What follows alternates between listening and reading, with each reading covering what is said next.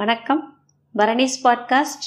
அமரர் கல்கி அவர்களுடைய பார்த்திபர் கனவு அத்தியாயம் இருபத்தி நாலு படிக்க போகிறோம் மாரப்பனின் மனக்கலக்கம். பொன்னனையும் வள்ளியும் நள்ளிரவில் மாரப்ப பூபதி தொடர்ந்து போன காரணம் என்ன? இதை அறிந்து கொள்வதற்கு நாம் மறுபடியும் அந்த சாயங்கால நிகழ்ச்சிகளுக்குள் போக வேண்டும். பார்த்திபன் போர்க்களத்தில் மாண்டு ஏறக்குறைய ஏழு வருஷம் ஆயிற்று. அந்த போரில் தான் கலந்து கொள்ள மறுத்ததற்காகவே உறையூர் சிம்மாசனம் தனக்கு கிடைக்கும் என்று மாரப்பன் எதிர்பார்த்தான். அந்த ஆசை நிறைவேறவில்லை. விக்ரமனுடைய சதி ஆலோசனையை பற்றி அவனுக்கு செய்தி தெரிந்தபோது தளபதி அச்சுதவர்மரிடம் உடனே போய் தெரியப்படுத்தினான். அதன் பலனாக அந்த சதி ஆலோசனை முளையிலேயே கிள்ளி எறிவது சாத்தியமாயிற்று. இதன் பிறகாவது தன்னுடைய சேவைக்கு தகுந்த சன்மானம் கிடைக்கும் என்று எதிர்பார்த்து நிச்சயமாக நம்பியிருந்தான். அவன் ஆசைப்பட்டது பல்லவ சக்கரவர்த்திக்கு கப்பம் செலுத்தி கொண்டு உரையுரை ஆளும் பதவிதான். இது உடனே கிடைக்காவிட்டாலும் தான் முன்னர் வகித்து வந்த சேனாதிபதி பதவியாவது கிடைக்கும் என்று நினைத்தான். ஆனால் நடந்தது என்ன? சக்கரவர்த்திக்கு தன் பேரிலேயே சந்தேகம் கொள்ளலாயிற்று. கேவலம் ஒரு ஓடக்காரன் அவன் பெண்டாட்டி.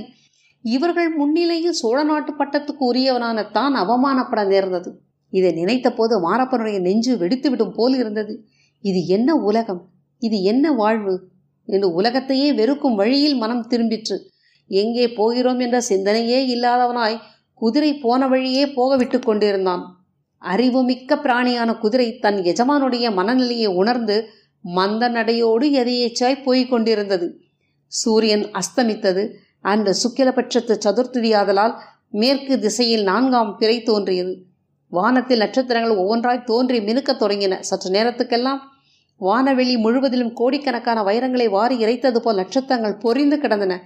மாரப்பன் இந்த வான விசித்திரம் ஒன்றையும் கவனியாமல் ஏதேதோ சிந்தனையில் ஆழ்ந்திருந்தான். அரைக்காத வழி இவ்வாறு சென்ற பிறகு அவன் திடுக்கிட்டு சுயநினைவு வந்தவனாய் எங்கே போகிறோம்? என்று ஆராய்ந்தான். இதற்குள் நான்காம் பிறை சந்திரன் மேற்கு வானத்தின் அடிபாகத்துக்கு வந்துவிட்டான். குதிரையை திருப்பி உறையூர் பக்கம் செலுத்தினான். உறையூர் கோட்டை வாசலை தாண்டி உள்ளே சிறிது தூரம் அவன் சென்றபோது எதிரே அநேக தீவர்த்திகளுடன் சங்கம் முதலிய வாத்திய முழக்கங்களுடன் ஒரு கூட்டம் வருவதை பார்த்தான். கூட்டத்தின் மத்தியே சிங்கக்குடி பறந்ததை பார்த்தபோது ஒருவேளை சக்கரவர்த்தி தன் பரிவாரங்கள் ஸ்ரீ ரங்கநாதர் ஆலயத்துக்கு போகிறாரோ? என்று நினைத்து சட்டென்று குதிரையிலிருந்து இறங்கி சாலை ஓரமாக அடக்க ஒடுக்கத்துடன் நின்றான். கூட்டம் அருகில் வந்தபோது அதில் சக்கரவர்த்தி இல்லை என்பது தெரிந்தது. தளபதி அச்சுதவர்மரும் அவருக்கு பக்கத்தில் தலை மொட்டை அடித்த ஒரு சாமியாரும் வந்து கொண்டிருந்தார்கள். அந்த சாமியார் திடகாத்திர தேகமுடையவராகவும் முகத்தில் நல்ல தேஜஸ் உடையவராகவும் இருந்தார். மாரப்பனுடைய மனதில் மின்னலை போல் ஒரு எண்ணம் உதித்தது. ஒருவேளை இவர்தான் அந்த ஜடா மகுடதாரியான கபட சந்நியாசியோ என்று நினைத்தான். அதே சமயத்தில் தளபதி அச்சுதவர்மரின் பார்வை மாரப்ப பூபதியின் மீது விழுந்தது. அவர் பூபதியை சமிக்ஜையால் அழைத்து பக்கத்தில் இருந்த சிறு தொண்டரை நோக்கி அடிகளே இவன் யார் தெரிகிறதா? பார்த்திப மகாராஜாவின் சகோதரன் மாரப்ப பூபதி என்றார். சிறு தொண்டர் மாரப்பனை ஏற இறங்க பார்த்த வண்ணம் அப்படியா? வெகு காலத்துக்கு முன்னால் மகேந்திர சக்கரவர்த்தியின் காலத்தில் இவனை பார்த்திருக்கிறேன். இப்போது அடையாளம் தெரியவில்லை என்றார். விக்ரமனுடைய சதி ஆலோசனையை கண்டுபிடித்து சொன்னது பூபதிதான். ஆனாலும் சக்கரவர்த்திக்கு ஏனோ இவன் பேரில் தயவு பிறக்கவில்லை என்றார் அச்சுத அச்சுதபர்பர் சிறு தொண்டர் இதற்கு ஒன்றும் சொல்லாமல் மறுபடியும் ஒரு தடவை மாரப்பனை ஏற இறங்க பார்த்துவிட்டு மேலே போகத் தொடங்கினார். அவர்கள் இருவரும் அப்பால் சென்றதும் செடிகள் சூழ்ந்த பல்லக்கு போன்று பின்னால் வருவதை பார்த்து சக்கரவர்த்தி திருமகளாயிருக்கலாம் என்று மாரப்பன் ஊகித்து கொண்டு அவசரமாய் விலகி செல்லத் தொடங்கினான். ஆனால் என்ன ஆச்சரியம்? அதே இடத்தில் பல்லக்கு நின்றது. பூபதி என்று மதுரமான பெண் குரல் அழைப்பது கேட்டது. மாரப்பன் திரும்பி பார்த்தபோது பல்லக்கில் பூரண சந்திரனை ஒத்த முககாந்தி உடைய குந்தவி தேவியும் அவள் அருகே சிவபக்தியே உருவொண்டது போன்ற மூதாட்டி ஒருவரும் இருக்க கண்டான். குந்தவி தேவிதான் தன்னை அழைக்கிறாள் என்று அறிந்ததும் மாரப்பனுடைய உள்ளத்தில் வியப்பும் மகிழ்ச்சியும் சேர்ந்தாற்போல் பொங்கின. ஒரு பக்கம் சங்கோஷம் பிடுங்கி தின்றது. பல்லக்கின் அருகில் சென்று குந்தவியை பார்க்க விரும்பினான். ஆனாலும் கூச்சத்தினால் தலை நிமிர்ந்து பார்க்க முடியாதவனாய் தரையை பார்த்து கொண்டு நின்றான். பூபதி இன்று என் தந்தை உன்னிடம் ரொம்ப கடுமையாய் இருந்து விட்டார். அதற்காக நீ வருத்தப்பட வேண்டாம். உன் பேச்சில் எனக்கு நம்பிக்கை இருக்கிறது. எப்படியாவது அந்த போலி வேஷதாரி சிவனடையை மட்டும் நீ கண்டுபிடித்து விடு அப்புறம் உன் கட்சியில் நான் இருப்பேன். என்று குந்தவி அனுதாபம் நிறைந்த குரலில் கூறியபோது மாரப்பனுக்கு ஏற்பட்ட மனக்கிளர்ச்சியை வர்ணிக்க தரமன்று அதல பாதாளத்திலிருந்து ஒரே அடியாக சொர்க்கத்துக்கு வந்துவிட்டதாகவே தோன்றியது அவனுக்கு. சிறிது தலை நிமிர்ந்து அமணி தங்களுடைய சித்தம் என் பாக்கியம். அந்த போலி செவனடேரியை கண்டுபிடிக்காமல் இனிமேல் நான் ஊன் உறக்கம் கொள்ள மாட்டேன் என்றான். சந்தோஷம். கண்டுபிடித்ததும் எனக்கு உடனே தெரியப்படுத்து என்று சொல்லிவிட்டு குந்தவி தேவி பல்லக்கை மேலே செல்லும்படி கட்டளையிட்டாள். பல்லக்கும் பரிவாரங்களும் போன பிறகு மாரப்பன் சிறிது நேரம் ஸ்தம்பித்து நின்றான். தான் இப்போது கண்டதும் கேட்டதும் கனவல்ல என்று நிச்சயம் செய்து கொண்ட பின் பக்கத்தில் வந்து நின்ற புறவியின் மீது மறுபடியும் ஏறிக்கொண்டான் அச்சுதவரமுடன் சென்ற மொட்டை சாமியாரின் நினைவு வந்தது. வாதாபி போரில் வென்ற தளபதி பரஞ்சோதியை பற்றியும் மாரப்பன் கேள்விப்பட்டதுண்டு. அந்நாளில் அவர் பார்த்திப மகாராஜாக்கு மிகவும் வேண்டியவர் என்றும் கேட்டிருந்தான். எனவே அவர்தான் அவ்வப்போது ஜடாமகட வேஷம் பூண்ட சிவனடியாராய் தோன்றி நடித்து வந்தாரோ? என்னவோ ஏன் இருக்கக்கூடாது? இந்த உண்மையை எப்படியாவது கண்டுபிடித்தாக வேண்டும். ஆனால் எப்படி? பொன்னனையும் வள்ளியும் சிநேகம் செய்து கொண்டு அவர்கள் மூலமாக தான் இதை நிறைவேற்ற வேண்டும். அவர்கள் இன்றிரவு உறையூரில் தான் இருப்பார்கள். எங்கே தங்கியிருப்பார்கள்? வள்ளியின் பாட்டன் வீட்டில் ஒருவழி இருக்கலாமோ? உடனே மாரப்பன் விரைவாக குதிரையை விட்டுச் சென்று தன் மாளிகையை அடைந்தான். வாசலில் நின்ற ஏவலாளியிடம் குதிரையை கொடுத்துவிட்டு அங்கிருந்து கால்நடையாக கிளம்பினான். இரவு சாப்பாட்டை பற்றிய நினைவே அவனுக்கு இல்லை. பசி தாகமெல்லாம் மறந்து போய்விட்டது. பொன்னனையும் வள்ளியையும் இன்றிரவு சந்திக்க வேண்டும் என்னும் ஆவலினால் உறையூர் கம்மாளத் தெருவை நோக்கி நடக்கலுற்றான். மாரப்பன் வீதிகளில் ஓரமாக தன்னை யாரும் கவனிக்காதபடி நடந்து விரைந்து போய்க் கொண்டிருந்தான். அவன் கம்மாளத் தெருவை நெருங்கிய போது திடீரென்று பேய் பிசாசை கண்டவன் போல் ஒரு கணம் திகைத்து நின்று விட்டான்.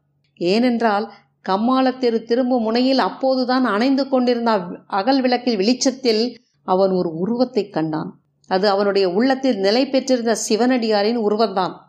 அந்த உருவத்தை அவன் பார்த்த அதே சமயத்தில் விளக்கு அணைந்து போய்விட்டது. திகைத்து நின்ற மாரப்ப பூபதி மறுபடியும் அந்த உருவம் நின்ற இடத்தை நோக்கி விரைந்து ஓடினான். ஆஹா அந்த பொல்லாத வஞ்சக வேஷதாரியை அன்றிரவு கையும் மெய்யுமாக பிடித்து கொண்டு போய் சக்கரவர்த்தி திருமகளின் முன்னால் நிறுத்தினால் எவ்வளவு நன்றாயிருக்கும். அந்த ஆவலுடனே அவன் ஓடினான். ஆனால் விளக்கு தூணின் அருகில் சென்று பார்த்தபோது அங்கு ஒருவரையும் காணவில்லை. அந்த இடத்தில் இருந்த நான்கு திசையிலும் நான்கு வீதிகள் போய்க் கொண்டிருந்தன. அவற்றுள் எந்த வீதி வழியாக சிவனடியார் போயிருக்க கூடும் என்று தீர்மானிக்க முடியவில்லை. மாரப்ப பூபதியின் உள்ளத்தில் சட்டென்று ஒரு யோசனை உதித்தது. ஆம் தான் பார்த்த உருவம் அந்த சிவனடியாராய் இருக்கும் பட்சத்தில் அவர் பொன்னனையும் வள்ளியையும் பார்ப்பதற்கு தான் அங்கு வந்திருக்க வேண்டும். வீரபத்திர ஆச்சாரியின் வீட்டுக்குத்தான் போயிருப்பார். இன்னும் என்ன சதி ஆலோசனைக்காக அவர்கள் அங்கே கூடுகிறார்களோ என்னவோ தெரியவில்லை. நரசிம்மவர்ம சக்கரவர்த்தி ஒரையூருக்கு வந்திருக்கும் சமயத்தில் இந்த சதி ஆலோசனை நடக்கிறது. குற்றம் செய்வதில் ஈடுபட்டிருக்கும் போதே மூன்று பேரையும் கையும் மெய்யுமாக பிடித்துவிட முடியுமானால்? சக்கரவர்த்திக்கு தன் பேரில் அகாரணமாக ஏற்பட்டிருக்கும் சந்தேகத்தை நிவர்த்தி செய்து விடலாம் அல்லவா? பிறகு? இப்படி சிந்தித்து கொண்டே மாரப்பன் வீரபத்ர ஆச்சாரியின் வீட்டை நெருங்கிய போது இன்னொரு ஆச்சரியம் அவனுக்கு அங்கே காத்திருந்தது. அந்த வீட்டின் கதவை திறந்து கொண்டு இருவர் வெளியில் வந்தார்கள். மாரப்பன் ஒரு வீட்டு தென்னை ஓரத்தில் தூண் மறைவில் என்றபடி உற்று கவனித்தான். வெளியே வந்தவர்கள் பொன்னனும் வள்ளியும் தான். வள்ளி இடையில் வைத்திருந்த விளக்கை சேலை தலைப்பினால் மறைத்து எடுத்துக்கொண்டு வந்ததும் தெரிந்தது. அவர்கள் இருவரும் வீரபத்ர ஆச்சாரி வீட்டுக்கு பக்கத்தில் இருந்த சந்தின் வழியாக வடக்கு நோக்கிச் சென்றார்கள். இதில் ஏதோ மர்மம் இருக்கிறது. இவர்கள் ஏதோ பெரிய சதி தொழில் இன்று செய்யப் போகிறார்கள். இதில் அந்த சிவனடியாரும் சேர்ந்திருக்கிறார். அவர் முன்னால் போயிருக்கும் இடத்துக்கு இவர்கள் பின்தொடர்ந்து போகிறார்கள். என்று மாரப்பன் தீர்மானித்துக் கொண்டான். சொல்ல முடியாத பரபரப்பும் உற்சாகமும் அவனை ஒரு புது மனிதனாகவே செய்துவிட்டன. பொன்னனும் வள்ளியும் போன வழியே அவர்கள் கண்ணுக்கு மறையாத தூரத்தில் மாரப்பன் சிறிதும் ஓசை கேட்காதபடி நடந்து போனான். அந்த சந்து வழியே பொன்னனும் வள்ளியும் சென்று காவிரி கரையை அடைந்தார்கள். அங்கே ஒரு மரத்தின் வேரில் கட்டி போட்டிருந்த படகில் ஏறி வள்ளி உட்கார்ந்து கொண்டாள். கூடையை படகின் அடியில் வைத்து பத்திரமாய் மூடிக்கொண்டாள். சென்ற அத்தியாயத்தை நான் பார்த்தபடியே பொன்னன் படகை இழுத்து கொண்டு போய் அரண்மனை தோட்டத்தின் மதிலை அடைந்ததும் படகை அங்கேயே கட்டி போட்டுவிட்டு வள்ளியையும் அழைத்து கொண்டு தோட்டத்துக்குள்ளே பிரவேசித்தான். அந்த தோட்டம் பார்த்திப மகாராஜா வாழ்ந்த பழைய சோழ வம்சத்து அரண்மனை தோட்டம் என்பதை மாரப்பன் அறிந்திருந்தான். அந்த அரண்மனையில் அச்சமயம் யாரும் இல்லை.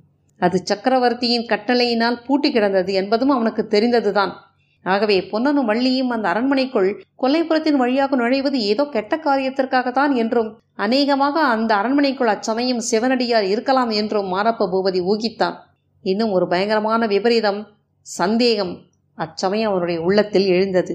பார்த்திப மகாராஜா போர்க்களத்தில் இறந்த செய்தியே ஒரு சமயம் பொய்யா இருக்குமோ அவர் போர்க்களத்திலிருந்து தப்பி ஓடி பிறகு இப்படி சிவனடியாரின் வேஷத்தில் வந்து விபரீதமான காரியங்களையெல்லாம் செய்து வருகிறாரோ? என்று நினைத்தான்.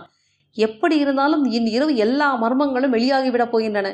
இந்த நம்பிக்கையுடன் அவன் மதில் கதவின் வெளிப்புற நாதாங்கியை போட்டுவிட்டு பொன்னன் திரும்பி வருவதற்குள் தன்னுடைய ஆட்களை உதவிக்கு அழைத்து கொண்டு அங்கே வந்து விடுவது என்ற தீர்மானத்துடன் விரைந்து சென்றான். இருபத்தி நான்காவது அத்தியாயம் படித்து முடித்து விட்டோம் இருபத்தி ஐந்தாவது அத்தியாயத்தில் சந்திப்போம். வணக்கம்.